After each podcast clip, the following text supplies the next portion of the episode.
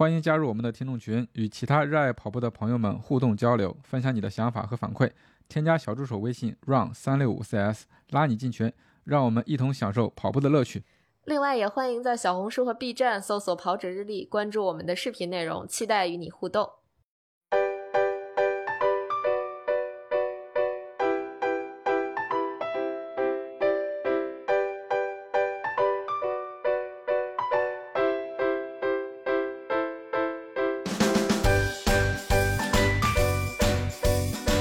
大家好，欢迎收听装备说，我是南子。Hello，大家好，我是佳宁。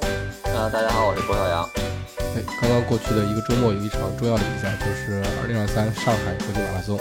呃，我、佳宁和波神三个人分别从三个不同的角度参与了上海马拉松。我是咱们跑者日历的呃补给站的，嗯，怎么说呢，就是站长做了站长，值班站长。我都不好意思说站长这个词，因为主要还是大家帮衬的。对，佳宁是跑了上海马拉松，对吧？然后波神是在赛后做了艰苦卓绝的数鞋的工作，所以今天我们就从这个三个不同的角度来跟大家分享一下我们在上海马拉松期间看到的装备方面的一些特色的东西。对，哎，我觉得这这个要提前有必要跟大家说一下，今天这个录制也非常的极限，就是南哥是极限带带带病坚持工作，你知道吗？也不止带病坚持了私补站的工作，然后现在就是带病录制，感觉南哥这两天压根儿就没好，就或者说越来越严重了，嗯。然后我嗯是在。对，我是在出租车上，我是在那个 去机场的路上在录这个节目，所以这期嗯节目如果说有戛然而止，或者是有其他的噪音，就是大家多多见谅。担待一下。啊 嗯，嗯对的，对对的，嗯，然后在私补站那块儿，其实，哎呀，忙忙前忙后，跟之前是真的不一样。之前你参与一个马拉松的话，你是去跑的，然后你看到的东西可能就是你周围的那些人。然后这次不一样的就是，你可以从第一集团一直看到最后，因为我们这个四补站，直到那个收最后的收容车过去，我们才收摊儿。所以说，整个跑过去的人，我们都能看得到。每个集团每一个速度区间，大家的这个姿态啊，穿的东西，其实还是真都蛮有特色的。你看前面的呃就穿的特别的特别的精英，也不能说后面的大家不精英。其实我觉得整体大家在上海马拉松穿的都特别的精英，特别的帅气，然后都是小短裤、小背心儿，然后就是那种特别的立正，也没有多余的东西，啊、只是说到后来的话，可能嗯、到速度慢的那呃速速度慢的那一批，他们可能身上的配件会更多一些，比如说帽子会多一些，腰包，然后甚至还有一些人是背着越野包的那种，背着水袋包的，对对对，还还还挺逗的。嗯，然后衣服方面的话，因为这个鞋大家跑太快，我看不清楚。可能因为你看波神他们他们属界也是要靠这个高清的照片，对吧？所以这个鞋，除非说是我认识而且特别有特色，我是看不太清楚的。大家跑的都挺快的。然后看大家的这个衣服，衣服其实我觉得，首先刚才说的都挺，嗯，穿的都挺精英的。然后就是我觉得这个国产跟那个国际的品牌，我觉得都是五五开。然后国内的装备也非常的有特色，也挺好看的。然后就是，呃，我看到了不少的穿 Soar Running 的那个背心儿的，我觉得这个比北京马拉松要多得多。上海绝对是一个国际化的城市，而且这个大家的消费水平真的真的挺高的。因为 Soar Running 的一套背心儿啊、短裤啊，其实还都挺不便宜的。嗯，然后感觉。挺不便宜的，是的，是的。然后我发现这个各个品牌其实都组了自己的战队，对吧？但是我觉得最显眼的，我能看到的还是 Autopia 的战队，就从前面跑得特别快的前面集团的那些跑友，一直到后面，我就感觉就是他们那个背心各种颜色的，然后各种配速的人，就好多人都在穿他们那个背心，还挺显眼的。其他的给我印象比较深的就是还有那个怡宝战队的，他们的那个我不知道他们那个是什么什么牌子，但是它是纯黑的，上下都是黑的，然后中间一个绿色的大怡宝，然后看到还挺还挺好看的。另外还有就是那个耐克黑马的，有一个集团跑过来，而且他们的装备都是偏黑的装备，速度很快，然后大家步调一致的往前推进，那个看着还是蛮震撼的。对，其他的其他的我倒没有没有观察太多的就是装备项的，主要是在一直在找人，找各种各样的人。我觉得大家在赛前在群里面发了一些就咱们的定妆照嘛，对吧？然后就发到了咱们那个呃私补的小分队的那个群里头去。呃，我发现这个几乎没啥用。你这个发过来之后，然后跟你现场那个颜色实在是太多了，然后你看的话真的是不太能看得出来，因为你光发衣服，然后你没有那个上身的照，所以说就不太好对应起来，它中间是有一个 gap 的。然后在现场认人全都是就是靠脸。嗯，对，因为就特别是我的照片，因为赛前那个呃，就是丹哥跟佳宁搞的那个弄堂跑的那个活动嘛，然后信哥也去了，我后来在那个小红书的视频下面留言，我说争取明天能数到信哥。然后就是数的时候，我的因为呃信哥的成绩大概也知道，然后到那个区间我就比较留意，呃赛前也看信哥那定妆照是橘。橘色的那个耐克的背心嘛，然后哎就往那个那个颜色上找，但你实际到最后看了那么多张照片之后，就眼已经花了，颜色就已经 不敏感了，再加上关注点完全在鞋上，然后就是呃得得特别的去去愣一下神儿，缓一下，然后再看脸，再再来判断是不是要找的，包括。其实数鞋的过程也是，呃，能数到自己认识的朋友啊、小伙伴啊，包括一看穿 Autopia 可能不认识，但是看穿 Autopia 这个服装的，然后呃，也是有一种不一样的那种惊喜。而且特别是我之前从来没联想到那个蓝色的 Autopia 那条半弹搭配它后来出的那个渐变，就是浅蓝变到深蓝的那个那个背心儿，这一身儿再配合它的那个臂套能够那么好看，是之前是没没联想到，但是昨天。看到前面特别快，可能得二三零左右的那个那个区间段，甚至再快一点，可能有有一个呃个子还挺高的一个男生，他穿的那一身真的挺好看。然后然后包括呃静静穿的是荧光色的那一身也也很好看，搭配的是那个呃那个大开气儿的短裤，呃效果还都是挺好看的。嗯，对。就是比较显眼嘛，是吧？对，颜色一个是比较显眼，另外一个像博神说的，他那一套配色真挺好看的。我们在补给点的时候，小小伙伴就在问：“哎，这这套衣服挺好看的，整个渐变整体的感觉都特别的好。”对对，嗯嗯，是争做赛道上的显眼包。因为这次我记得马博会的时候，高驰有一个活动，就是给你发那个巨大号的红色的编织袋一样的那个 购物袋，然后上面就写着什么显眼包，还 挺好玩的。嗯，对我那个我看好多朋友在自媒体都发那个照片了。嗯 嗯，对，真的是显眼包。是的，是的，是的。哎，这次反正我感觉上马赛道上看下来，就是以前我们觉得小众的一些装备品牌，在上马赛道上都是常见的品牌。嗯，而且就是我们认为的那些比较昂贵的牌子，在上马赛道上也是出现的非常多。像南哥刚才说的 s o r Running，然后包括。嗯，之前我们一直觉得小众、小众、小众、小众、小众的 Tracksmith 特别多，在上马这个赛道上，我不知道波神是有没有感觉？啊，这个我一会儿说吧，一会儿我分享我的这个视角。嗯，对，然嗯，然后还有就是我在赛前观察大家的鞋子，我发现其实特步的占有率依然是非常非常高的。对，嗯，周边的选手不管是什么配速水平的感觉，就是特步还是很多的。嗯，然后今年反正我觉得我的一个观察是，我觉得今年上马 Pacer 的装备不是特别的显眼，或者说，嗯，不那么出众，就是只能靠那个小牌子去识别，而且那个小牌子说实话稍微有点小。然后我我还是有点近视，没戴隐形眼镜什么的，我看那个就特费劲，就他们必须走到我非常近的地方，我才能知道那是什么 Pacer，就真的 挺好玩的，也是。你还看那个牌子呢？我们也看那个牌子，我四零零过去了，哎，佳宁不在这一波。四三零过去，佳宁怎么还不在这一波？C G 的四三零都过去了，还不在这一波，我们都盯着看。嗯，但是所有的确实，兔子旁边真的都是大部队，横向的那种，就感觉要碾过去一样。就是这这个所有比赛好像都是这个问题，也不叫也不叫问题吧，就是大家都跟在这个呃兔子周围嘛。我本来这次想跟一下四幺五的兔子，我其实就是让他们。就开始我还有劲儿的时候，就是他们在我前方大概一百米左右，我一直跟他们保持一个一百米的距离。其实那样还挺舒适的，就是我能确认他们是四幺五的兔子，然后他们就在我前方一百米，一直跟着他们啊，直到我就突然那个啥了以后，嗯嗯呃，还还挺好玩的。就是这赛道上什么样的装备，什么样式的装备都有，而且我我觉得一个比较大的。跟别的马拉松不同的点是，我感觉上马赛道上很少有穿的不是那么好看的人，或者说就是感觉大家的审美水平还是在很高的基线上的，啊，就是这是我的感受啊。特别多的就是我们日常认为可能价格还蛮贵的这种装备，在上马赛道上都是蛮常见的，包括比如说我们一直在说还蛮好穿的 Lululemon，啊，好多女生穿 Lululemon 呃 Fast and Free 系列的短裤。啊，还有长裤啊。然后包括就是各种好看的袜子、好看的帽子，就就我这一路都有点，除了迷糊的那一段时间之外，其他的我都觉得看不过来。就是从可能三级几一直到就后面可能四级几甚至五级几的选手，你都会感觉大家的装备都好专业呀，真的就是那个“工欲善其事，必先利其器”的感觉。兔子这块儿，我觉得就是因为他今年选的兔子这个颜色有一点偏。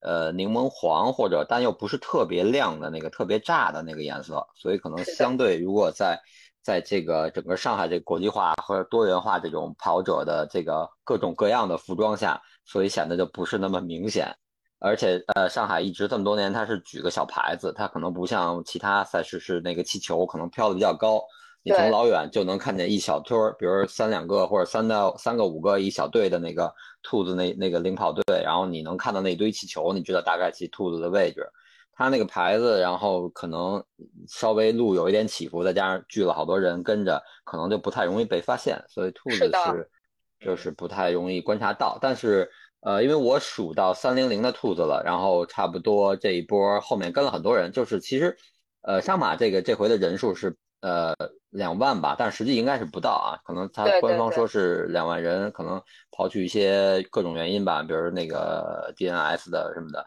呃，可能不到两万。但是我看他的那个三零零后面的跟随的跑者，其实是一个正常的状态，就是跟其他呃刨去今年北马之外，其他的比赛的差不多是那个方阵或者是那个团体集团差不多，后面可能跟几十号人这种状态，不会是像北马梁老师那周围全是人。嗯啊，对，看不到看不到梁老师那种感觉，是是是，呃，不是那样，就是对对，我们现现场感觉也是这个样子，就是感觉这个三零零的嗯密度没有那么的大，数量也没有那么的高，对对，最终呃最终官方给的数据破三的呃男选手跟女选手加在一起是幺二幺二一千二百一十二位，嗯。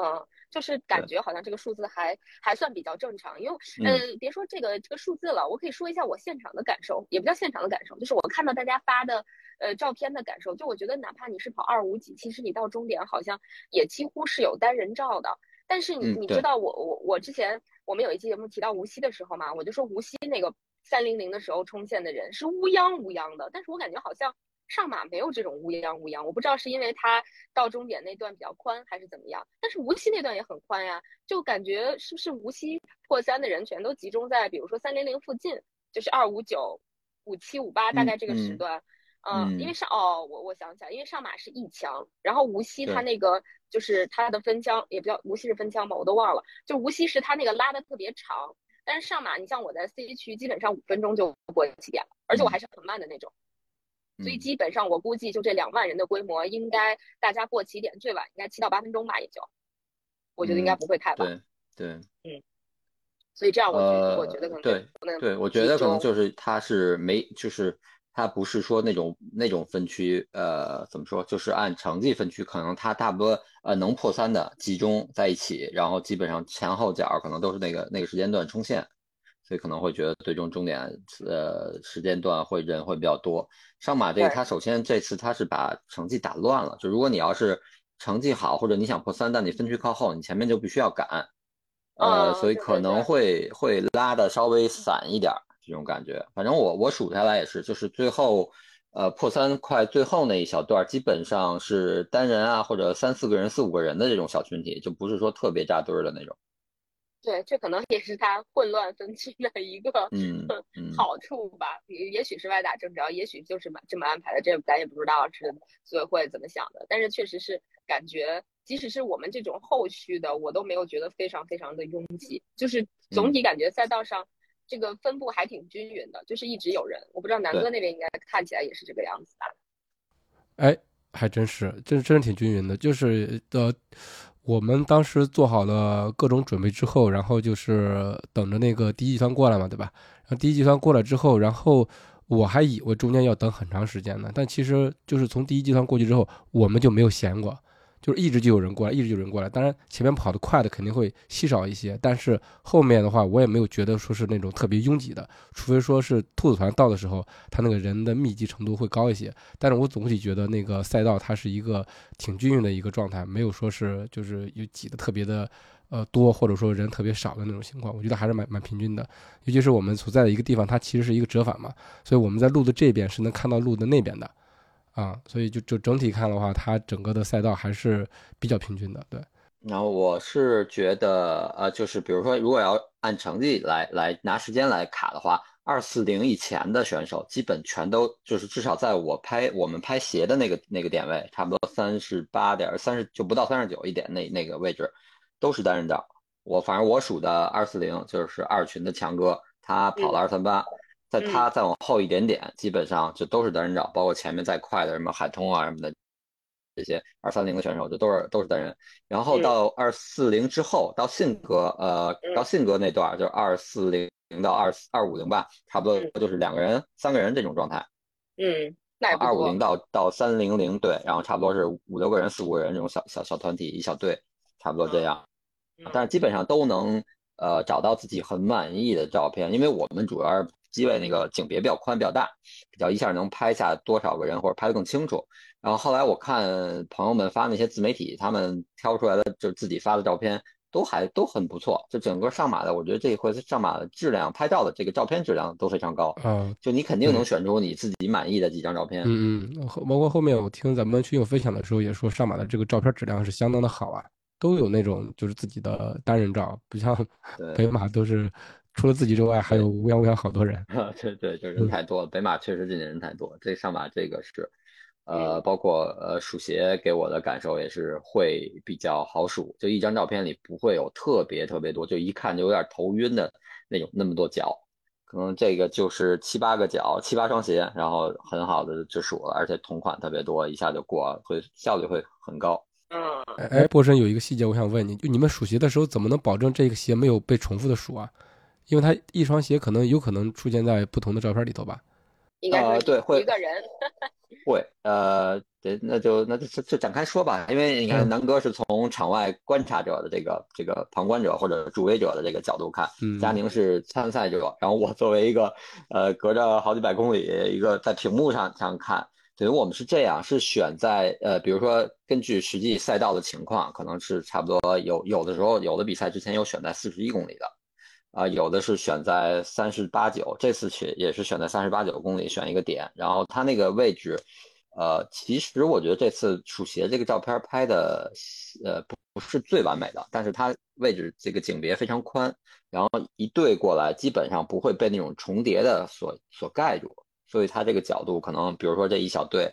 呃，比如前面第一集团七八个人过来，然后。这一张照片就全能把他们看清楚了，但是摄影师会连拍，会摁好多张，可能十张照片都是这七个人，呃，所以我基本上是会倒到一个比较近或者比较清楚的状态下，会会过到这一张，然后数完，然后以最后的这这一，比如这一张照片里七个人最后一个人的呃身份作为一个标识，再切到下一组照片，然后等于把它切过或者把它留在下一组照片的第一位，然后再去数他后面的这些人，就这样数。当然肯定会有一点点误差，但是这个误差应该不会影响最终的统计结果。明白了。呃，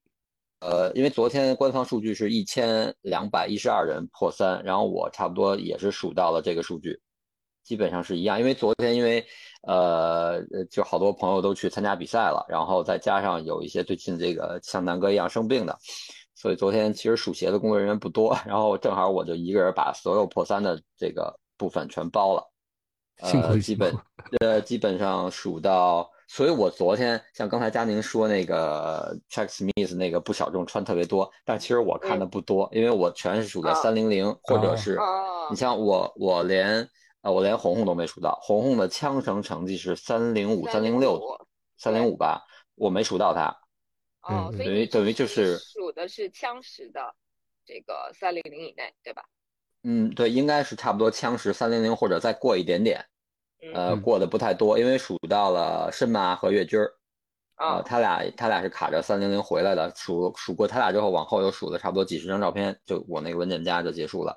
应该是可能就枪石三零三零二或者三零三这样这样状态，所以在这个三小时左右，这个三小时内吧，就咱们简单说，三小时内其实大家还是相对。比较呃严肃，或者是更注重，可能不太注重搭配啊，或者时尚度啊，可能更注重的一是说性能，二是和舒适度，就会不会就是更有利于他比赛发挥，可能个性啊、品牌啊，包括颜值会往后放一放。然后当然也包括大部分战队的服装，比如像黑马的耐克，啊，像那个特步的，特步的战队服装是呃很多版本，一看就是因为就这就反映了特步其实在中国国内跑步市场或者这个消费人群的它的一种运作模式，它是以这种比如跑团啊、跑群啊，然后线下你加入我的特步战队，他可能不是这场才加入特步战队，他是之前很多场的比赛他就加入过了，他有过特步的衣服，然后他也觉得可能穿着也很舒服，然后不也很有有助于他的发挥，所以他这场还还穿，就虽然。呃，穿的都是各各个品牌，就是各个款的特步鞋，然后战队战队的服装也都是特各个的不一样的款式，就说明是很多很多批次的战队，呃，然后还有闭麦的这个战队的服装，就主要是这样。然后个人穿的可能大部分还是以什么像见的比较多的就是内道，然后 Autopia 啊，包括呃昂跑这次也组战队了，其实曝光率也挺高的，这些，嗯，反倒。嗯，我是说昂跑的都在前面嘛？我们在后面一个昂跑我都没看见。嗯，对，昂跑昂昂跑在前面，差不多，嗯，昂跑还都挺快的，因为他们好像成绩上有一个奖励的机制，就是跑得快的可能奖金会高一点，所以前面还都挺快的。原来如此。嗯，然后，呃，但是昂跑那个衣服不是很显眼，它是一件偏深蓝色的一个上衣背心儿，呃，不是很明显。就是不是让人一看就能就能觉得哎，就就标志呃很标志性的那种吧，不是那样的，它比较普通，比较低调。所以说，可能在我在我数的这波里，就这三个文件夹嘛，一共整个破三，我的文件夹它差不多是三个文件夹，呃，基本上像嗯像 Sorry 那可能见的很少，见过一两件，然后呃 t r a k Smith 也是很少，也就是个位数的这种这种数量，大部分的就是耐克，呃。战队的服装，然后加上是什么内道这种比较可能大众大众大家平时穿的比较多的这种，当然又又功能性又很好的这种品牌。我数完了这之后，我再翻，等于晚上都忙活完了，我翻朋友圈，我看大家发的，特别是是咱们那个南哥发的，就是咱们那个补给站拍的，我觉得大家都挺嗨的，周围很多人，然后完全跟我数出来的上晚的气氛不一样，是吧？哦，你使出来的是那个清冷的前面的，对，特别严肃，然后也人也不多，然后几乎就没有没有一张照片没有超过十个人的时候，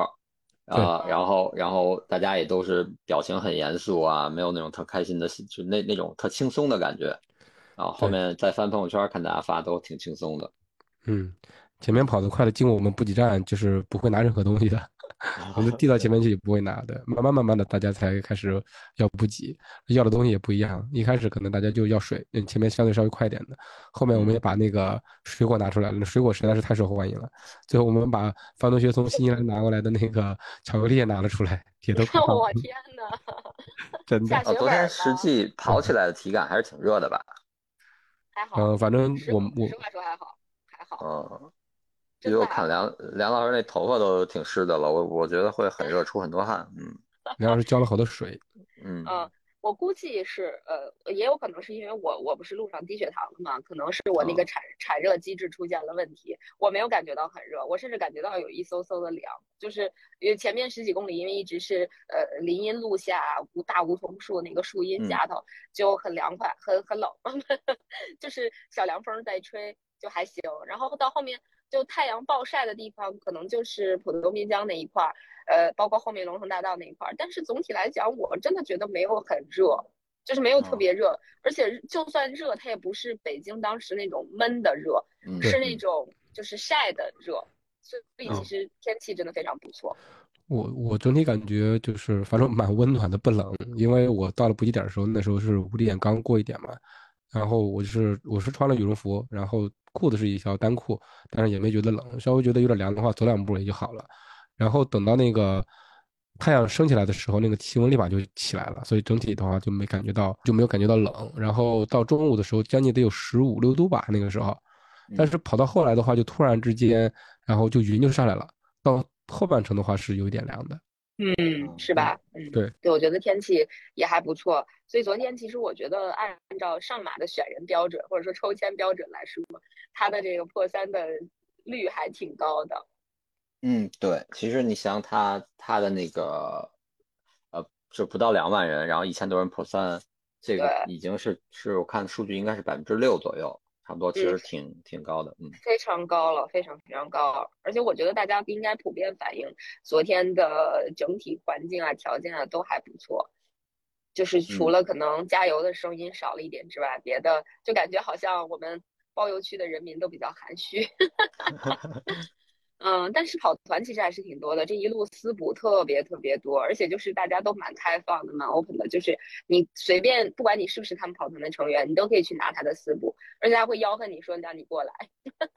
所以我想我们的私补是不是就是这么没的？啊，我们也是，我们真的很热情的，就所有人来只要要东西我们都给。啊，嗯嗯，对，对，这还蛮好的，嗯，反正就是你会感觉上海这个，嗯。不得不说，上海还是洋气。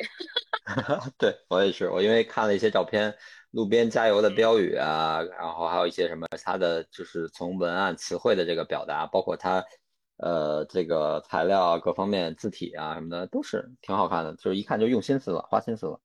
对，说明是有备而来的。嗯，虽然只是举一个牌牌，但是那个牌牌上面玩的都是梗啊。对 对对，会心一笑。嗯。什么累趴孙兴民，快过韦世豪，这这 这中国国家队的梗都拿出来了。我看到真的就是会心一笑的感觉。还有好好多那个哦，这样说吧，相比之下，上马官方他在赛道上布置的那些点，就是文字的文案，其实不如阿迪达斯在北马的时候做的好。就是他那些文案，赛道的文案，嗯，都没有梗，而且就是很平，你看了不觉得记不住。我南哥估计是没看见，我是看到的。我不知道，呃，到时候我们评论区有没有跑上马的朋友们，可以分享一下有没有印象深刻的你在赛道上看到的官方放置的这种加油的，呃，标语吧。我我都我大概我是在徐汇，呃，就是对，就徐汇滨江那块看了一段儿，就几乎没有一个让我能记住的，就都是。有点生拉硬套的那种，什么呃要要参加上马呀，什么一生一定要跑一次上马，这我就是我瞎说的啊，反正就类似这样的，可能还不如我说的这个能够让人有记忆点。就这个相比之下，可能真的还是群众的力量更强大一些。嗯，高手在民间。嗯，对的，对的，对，而且我觉得可能呃跟品牌或者跟它的营销方式有关系，我感觉耐克好像不是说特别。愿意去去在赛道，呃，也不是说在赛道上去，就是在去做这种文章。我觉得耐克更愿意，好像是是呃，去给跑者发一些小的礼物。就比如说有一年上海那个马拉松之前，你可以去零零一的店去领那个手环儿。对，那个我也有。对，然后我觉得可能耐克会包括呃，你像就是现在今年至少我感觉路跑比赛好像还没有其他比赛发完赛服和破三风衣。对，耐克那个上上马今天还有啊。对，我就是说几个细节吧。我我先说一个我特别生气的点，就是我没有领到完赛拖鞋。哦。我我不知道那个完赛拖鞋是不是就在你领完赛装备的时候，它应该在你装备包里。我的装备包里是是是是单领。我看一些博主们发的那个赛后的那个小视频分享，是要沿着沿着动线，然后走走走走，最后走完，然后也反正就最后一个点位。要出去之前，好像是给你完赛服和拖鞋。有完赛服，但我没有拖鞋。呃，那那可能是遗漏了，或者你走到那儿，那工作人员正好去去回头拿拿东西，他没没看到你啊，错过了。对对，因为我当时就懵懵的，所以我回来之后看到大家都有拖鞋，我还挺奇怪的。我说我怎么没有啊？嗯，反正我最后是没有完赛拖鞋，这个我还挺遗憾的，因为每年上马那个完赛拖鞋真的很舒服，非常想拿回家当洗澡拖鞋穿，正好我家拖鞋坏了。呃，然后我少一双晚赛拖鞋，这是第一个点。然后再说刚才波神说的那个点，我觉得特别棒，就是每年上马都会有一些小小的巧思，没可能没有多贵，但也卷死别人那种。比如说之前刚才波神提到的，前面几届有发手环的，他应该是有两届都给过手环，一届是二零一八年，然后还有一届应该是呃二零一六吧，还是一七年，反正应该是这两届，至少还有一届发的是手环，而且上面也是可以刻字的，就非常非常的好。呃，而且我应该是都留着呢。还有一年是发号码带，就是我们常用那个能能挂号码的号码带。那个那个我有印有印象，嗯。对，然后今年我觉得非常好的一点，刚才说那几个都是去零零一领嘛，然后今年是每一个参赛者都会有一个鞋包，我觉得那个鞋包真的挺隆重的，我觉得特别好，就是很也很刚需，因为我现在在用的两个鞋包全是比赛发的，都是宁海一百发的，就特别好用。嗯。因为咱们出门多多少少都要带个跑鞋什么的嘛，你很难一双鞋干到底，所以就这个鞋包是非常非常刚需的东西，我是觉得非常好。就今年大家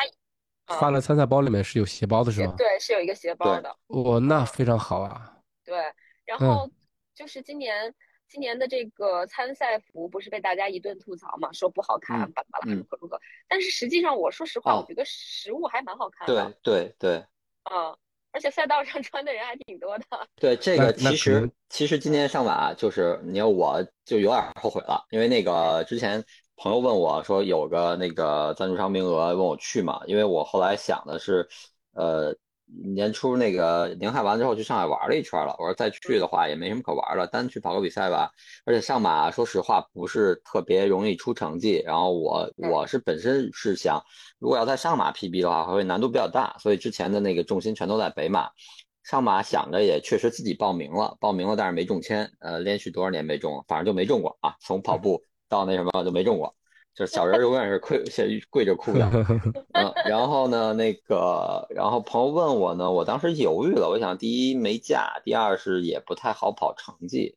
呃，我说要不然就不去了吧，争取留到明年状态好，然后去上马跑一个好成绩，然后就是明年就转换一下嘛，北马放一放，上马跑一跑，呃，就没去，而且加上当时看，哎呀，这个衣服也不好看，然后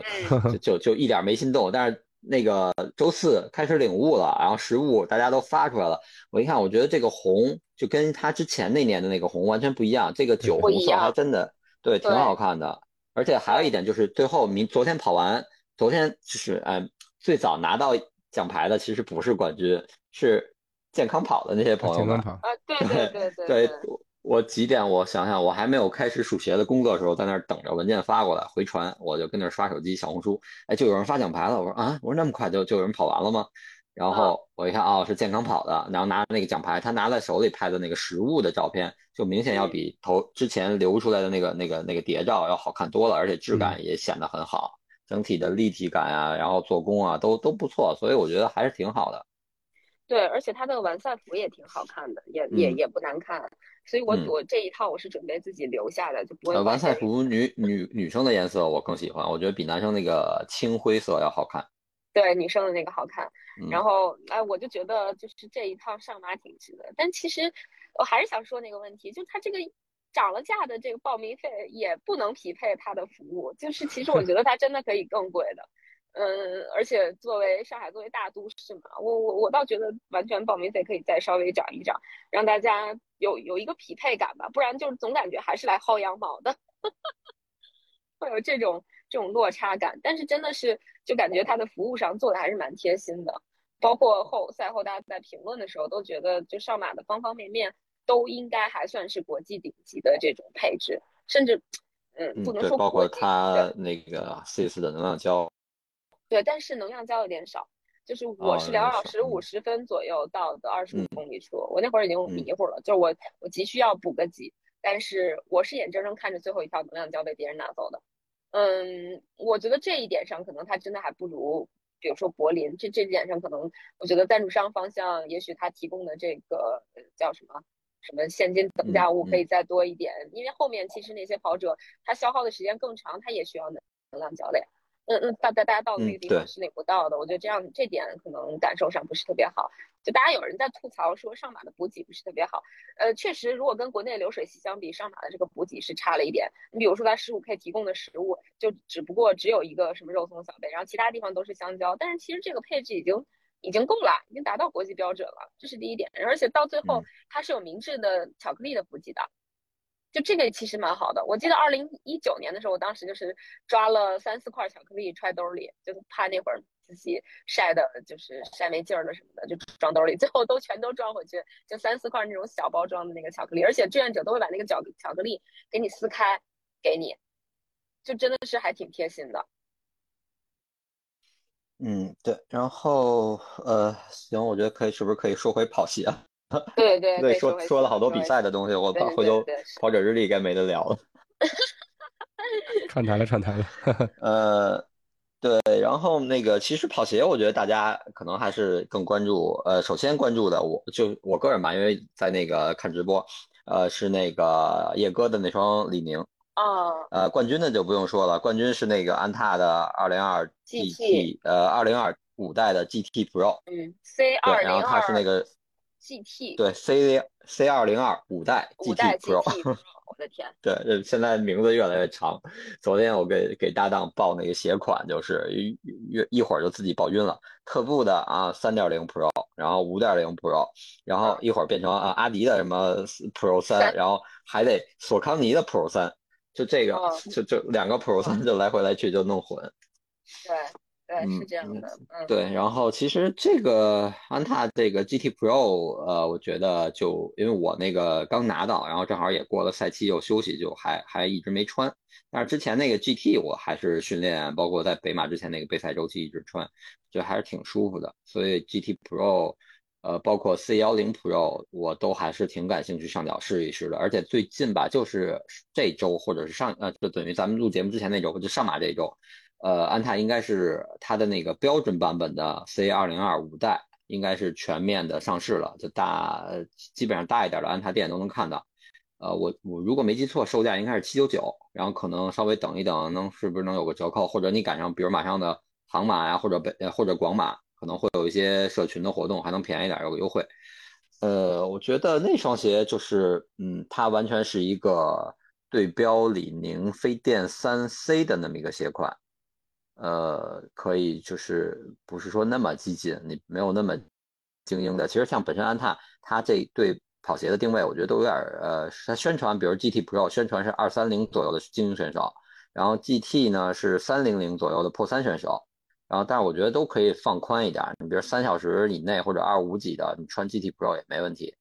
呃，三三零的穿 GT 也没问题，像这个。呃，标准版的五代，二零二五代，我觉得就是大众跑者，你可以去感受一下碳板，因为首先它，呃，我觉得整个二零二五代这个鞋的这个定型是非常好，它很稳，它不会说像有的特激进的那种碳板跑鞋，呃，会会会不太稳啊，特激进，你脚就是驾驭不了，承受不了。我觉得大家可以去尝试，然后可能更关注的就是那双李宁的呃季呃季军叶哥的那双李宁飞电的测试鞋，其实就应该是李宁的飞电四，身边一些就。精英的小伙伴应该已经测试过不同的版本了，但是他们有保密协议，没法拍照，也不能说什么太多。呃，这次算曝光了吗？呃，我觉得其实算，因为这个第三跟第四好像都是这双鞋，呃，而且呃是第三跟第五还是第三第四，我记不清，反正后面还有一个是也是这一款鞋，而且这款鞋。呃，纯白色，然后鞋面的 logo 也印好了，鞋中底就是你看有的时候中底会有有些鞋测试在测试的时候会在中底写一些就是呃马克笔写一些字儿，它可能是标注它是第几版本测试版本，或者标注一些修改意见。就这两双鞋都没有，我当时看，然后，这个鞋我觉得整体从鞋的外观啊、流线型各方面看，我觉得还都不错，可以值得期待。哦，这是相当于在。呃，比赛中一个比较新的一个发现是吧？就是一个嗯，对对，算是一个新新款吧，就是圆形鞋。那嗯，咱们先先说圆形鞋，等于这部分呃的一个发现。然后呃还发现了呃 Hoka，等于也是 Hoka 的精英运动员。然后他穿的是那个之前北马上也也已经曝光过的那双 Hoka 的碳板跑鞋，还是那个灰色的，之前说过。呃，这次还发现一双鞋是呃。应该是中国呃国桥国桥的飞鹰 Prada 的下一代，啊，因为那双鞋完全也是纯白，完全没有 logo。我当时看半天看不出来，然后发给梁老师让他帮着确认，然后后来应该是说呃确认的是是乔丹，因为那个穿着的这个穿着这双鞋的运动员跟国桥的呃关系比较近，经常帮他们测试一些鞋，然后从呃中底的造型和和外底的形状看。跟目前的这个飞鹰 Prada 很接近，然后鞋面，但是鞋面是有一些修改调整，所以应该是就是飞鹰 Prada 的下一版本，等于在测试。嗯，哦，那还是纯白色的，就是我对也是。呃，国桥之前也有一个纯白的鞋，是不是那会儿那是哪哪一代 Pro？是 Pro 三？啊，那个是是你说上面写了好多那个涂鸦的那个是吗？我忘了，反正有一有一双应该是纯白的，我记得好像是澳门马拉松还是什么，是李美珍还是谁穿过？哦，那可能也也那可能也是那个哦，那应该是对对对，那好像是 Prada 的原型鞋，也是之前很久以前，一年前两年前，我没记错的话，嗯，还有什么别的鞋吗？原型鞋这块基本上就是这三双。差不多没有没有再有太多的曝光的那个款了。然后让我印象比较深的是，除了圆形鞋这个这这三双鞋之后，还有我见到一双那个 Takumi 九，Takumi Sen 九，呃，就是薄底儿的那个款，呃，觉得还是挺强的，穿它跑全马。因为那个官方定义基本上是半马的，就你像香根上好多呃会穿这款鞋，就是那些大学生选手会会选择这双鞋跑一个差不多像香根那个赛段就是二十公里左右嘛，所以他们会穿这个。然后当然跑全马穿这个还真是说明能力挺强啊，这是一个印象比较深的啊。还有就是这次呃亚瑟士确实比较这个怎么说出现率比较低。就比较比较示威是吧？就相对啊，对，因为我数的破三的这一千多双鞋里面，好像只有三双亚瑟士，而且三双亚三双亚瑟士里只有一双是怎么说？呃，也不算只有一双吧，就是呃，就是说只有一双是目前主流的，是它的那个 Max Speed，但是是 Sky 啊还是 Edge，它那个它是那个红白配色的，呃，确实不好不好分。但是我看了一下。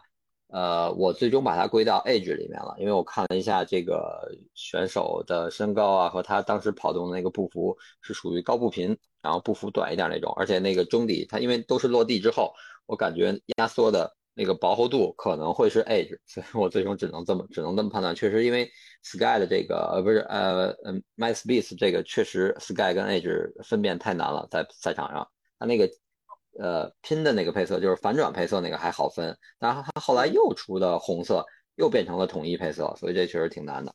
呃，这是主打一个你分辨分辨不 了。对对对，这是一双亚瑟士，还有一双是保底的，呃，是应该还不是胡走，是是另外的，也是那种亚呃亚瑟士很薄底的系列，不是最近两年的什么胡走六、胡走七都不是，甚至都不好像都不是胡走五，因为看着不是很熟悉那个鞋面。呃，就现在几乎我数到，除了刚才那双塔库米，然后可能就这一双薄底了，就没有再薄的了。剩下基本上都是大家最近主流的这些，不管是国呃国际品牌、国国内品牌的，都是主流的那些厚底鞋，薄底的就这个。然后最后，呃，马上就是也不算特别靠后了，可能估计二二五五左右，有一个跑者穿的是 Nimbus 二十五，这让我挺惊讶的。就穿了一双纯纯的慢跑鞋，然后跑了一个破三的成绩，还是挺强的。那真的是高手啊！嗯，对，所以就是我数到让我比较吃惊的就是只有这三双亚瑟士，就再也没有了。就我觉得可能往以前可能亚瑟士少，但是不至于说少到这样。但是这只有三双，呃，挺吃惊。然后反过来让我就是突出了，因为它少了，必然有有的多嘛，那就是特步多了。特步多，呃，特步确实多了，因为特步这次应该是已经超过了耐克，占达到了这个破三穿着率的第一。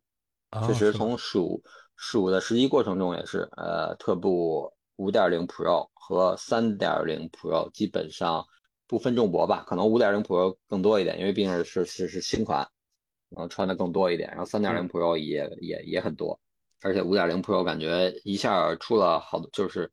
出一下就出了好多配色，之前好像首发是那个橙色，橙色之后后来出了一个浅一点的，有带一点点绿的颜色，这次紫色呀，还有还有还有还有女女款的粉色也也也挺多，就是感觉真的就穿这个挺多的。嗯，那说明特步真的是在国产跑鞋里边也算是老大哥级别的了，是吧？嗯，对，而且呃，感觉像五点零 Pro 和三点零 Pro 就更适合相对。呃，精英一点的跑者，三小时以内或者再再往呃二二五零二四五再往里的那些跑者穿，因为特意我昨儿，因为我之前上上周去试了一下五点零 Pro，我感觉因为它的落差，呃，只做到了三毫米，就是前后掌落差只有三毫米，因为大部分大家知道，除了奥创零落差，剩下基本主流的竞速跑鞋都是四毫米落差，然后包括现在有了碳板之有了碳板之后，可能。对落对这个小落差不再那么追逐了，所以可能像耐克有一些跑鞋都那个 Vapor Vaporfly 还是阿尔法，我记得都是八毫米的落差。嗯，呃，所以说像那个五点零 Pro 做到三毫米落差，然后穿上之后，它前掌又有碳板，有点硬，就我觉得这个负落差感，就是静态的负落差感就就很明显了。所以你在跑动起来，如果是后跟着地或者中全掌着地的，可能都不会完全发出发挥出它最大的优势。可能就是精英跑者那种中前掌或者纯前掌着地的，才会把这双鞋的这个性能全部压榨出来，然后导致这个特别靠前的选手都穿这个五点零 Pro 的，还真是挺多的。哦，哎，我觉得刚才说那个 Ultra 零落差这个事儿，它不是出了一个新鞋吗？就是那个呃 forward 四毫对 Forward 四毫米落差的那个鞋，我看有人已经穿着它跑全马了，而且说还不错。对，呃，那个鞋后续吧，后续我拿到之后我感受一下。呃，因为这个这个其实这个事儿，呃，可能之后展开讲吧。其实简单说，就觉得我觉得是完全是一个呃奥创可能一个突破的一个一个一个一个突破之举吧，因为他把它标榜那么多年的这个零落差，然后其实他前前两年就已经开始逐渐在转念这个观念，他已经不再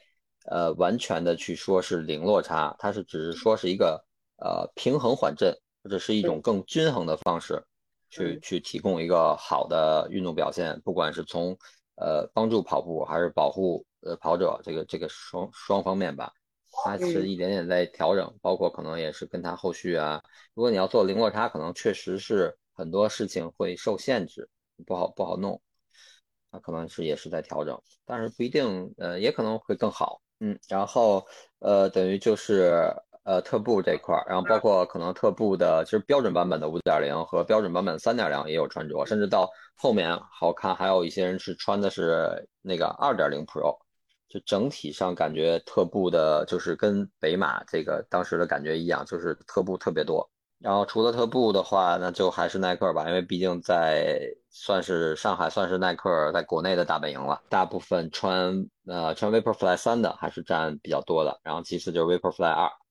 嗯，呃，对，阿阿尔法一跟阿尔法二其实差不太多，呃，可能甚至我最后数出来，我感觉好像阿尔法一会更多。我我最后最后没没太细确认那个汇总数据，但是应该是阿尔法一会多一点。呃，这基本上也完全符合大家的口碑，就是说阿尔法一要比阿尔法二更好穿。但是我个人穿其实差不太多，我觉得阿尔法一是推进更明显，但是衰减也会有一点。阿尔法二是。推进没有一那么强，但是整体的这个衰减会会会好一点，所以这看还是看，包括大家说二代磨足弓，但是我确实也没磨，对，所以这还是就这还反过来说明这个装备这东西，这鞋特别是鞋，可能还真的是每个人的身对每个人的你的身体条件不一样，然后你的跑动的技术吧，咱们就还是按这个专业一点，就是说你的跑动技术、你的跑动特点。呃，都不一样，所以可能决定有的人就真的觉得好穿，有的人就觉得不好穿。然后就像再反再再说回刚才特步那个，就这回也好多人就是，呃，说五点零 Pro 没有三点零 Pro 好穿。其实我今儿特意看了，也是特意看了几个，呃，这个成绩比较好的博主，他去测这个竞速鞋的这些测评，呃，其实他说就是三点零 Pro 可能会更均衡，就是不管你是精英的前掌着地还是。进阶跑者或者咱们大众那这个破三以内的这些所这个业余大神们，这个三小时左右的，你的这个全掌着地，甚至有一些后跟着地，呃，它都能够让你感受到这鞋对你的帮助。但是反过来，五点零 Pro 可能设计的更激进，你一定要要是呃前掌着地，可能才能把它的性能全部发挥出来。你中掌或者你跑到后面身体累了，你后跟着地，它反而可能不会让你觉得像三点零那么舒服。所以这个就是要看你。每个人的能力和你的跑动的技术动作，那有的人就是前掌，那他可能真的就五点零 Pro 他会觉得很好穿，但是有的人是全掌着地，那他就觉得没有三点零 Pro 好穿，这个还是得看个人。嗯，然后耐克说完之后就是呃，应该是排在第三位，应该是尔克，鸿星尔克，鸿星尔克的直径二点零，它出了一个新的那个带一点点粉，然后又有点豹纹的那个配色，还挺明显，挺显眼的，穿那个的比较多。但可能也都是找的战队吧，这个东西就是，呃呃，两方面看，你觉得呃品牌去呃组建战队，然后增加曝光率，我觉得无可厚非，一种宣传手段。然后然后跑者穿着这个鞋能跑出成绩，其实也是能从侧面证明这个鞋的品质啊，包括它的性能是没有问题的。然后至于选择，那就看个人了，每个人的喜好啊、外观颜值，包括价格。包括购买渠道的方便度，对吧？这个其实就是百花齐放。我觉得这种东西就完全属于百花齐放了。如果你像早几年一八一九年一上脚，这前面全都是耐克的百分之四，其实那也挺没意思的。是的，太单一了。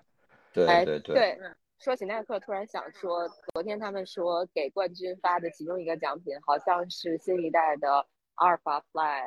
Max 三的三代，好像是没上市。嗯，然后说哦，那个那个，嗯嗯，冠军不是耐克的签约运动员嘛？嗯，所以。当时还把 logo 挡了一下，给的是另外一面。嗯哦哦，那个，但是那个阿尔法三应该很快了。呃，如果是呃快的话，可能十二月底就能就能上了，很快。因为有些渠道已经，他们那个仓库库房已经到货了。而哎，对，这次还说，呃，我还看到两双那个香根配色的 Vaporfly 三，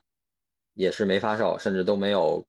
正式公开曝光吧？可能，然后但是渠道上已经有货了。所以可能他们提前能拿到就穿了，呃，是等于一个是偏柠檬绿或者荧光绿、荧光黄，然后一个是是那种粉，就是两个两只脚是不一样颜色的，就是二零二四的香根接力，它等于也是一个配色的系列，呃，除了 Vaporfly 之外，什么像像好像阿尔法，包括飞马，好像这几款鞋吧，是几款五六款鞋，应该是都有这个配色。剩下其实就差不太多了，像索康尼可能也，其实索康尼在破三的里面穿着率也不是很高，呃，飞翼和飞鹏三基本就这两款鞋，然后昂跑几乎全穿的是那个 Echo 三，啊，有一有一位穿的是之前的 Echo 一代老款的 Echo 一，呃，Hoka，Hoka 这回也是组建了专代，基本上大家穿的全都是那个火箭的 X Two。就那双鞋确实确实也也就是目前 Hoka 旗下，然后全马比赛竞速鞋里，也就是这一双会是一个最佳选择。嗯嗯，碳板的推进啊，包括中底的这个回弹都挺舒服的。嗯，穿这个比较多。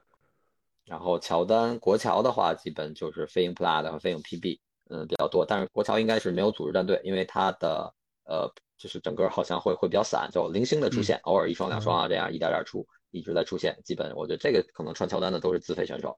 不是那种战队赞助的。嗯嗯嗯嗯，对。然后现在还有什么比较有啊？还有一个比较有有印象的，就是呃布鲁克斯的那个龙卷风 Elite 四代啊，那个鞋等于正式在这次上马上亮相。嗯嗯嗯，这个我看佳宁在马博会逛的时候也看到这双鞋了。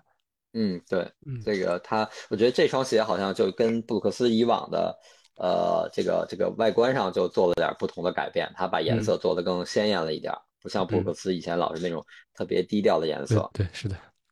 对它这个鞋面的那种银灰，然后中底，特别是中底的那个红黄那个配色，然后做的比较鲜艳，一眼就就能分辨出来。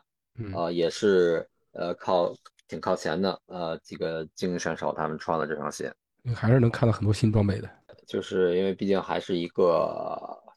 一个大的比赛吧，对重量级的比赛。对，很重量级，然后各个品牌它可能会在乎一点这个，更在乎这场比赛，然后一些呃装备的曝光啊，包括 UA 啊也见到了，呃，彪马也见到了，等于它也包括也是确实上海也也能体现上海这个整个城市更多元化，然后呃更丰富，所以这个跑鞋的品牌啊见的比较多。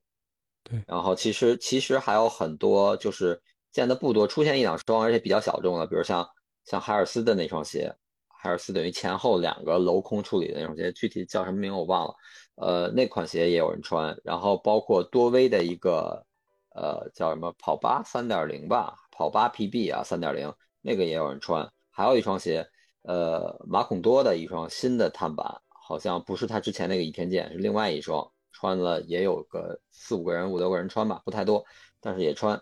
呃，有人穿，就是说明就除了国产这些大厂，就是像特步啊、什么李宁啊这些，就像国产这些小品，呃，相对小一点的品牌，海尔斯啊、匹克、呃、多威啊、呃、马孔多啊，其实也都在一直在在努力在往上发展，在做自己的东西。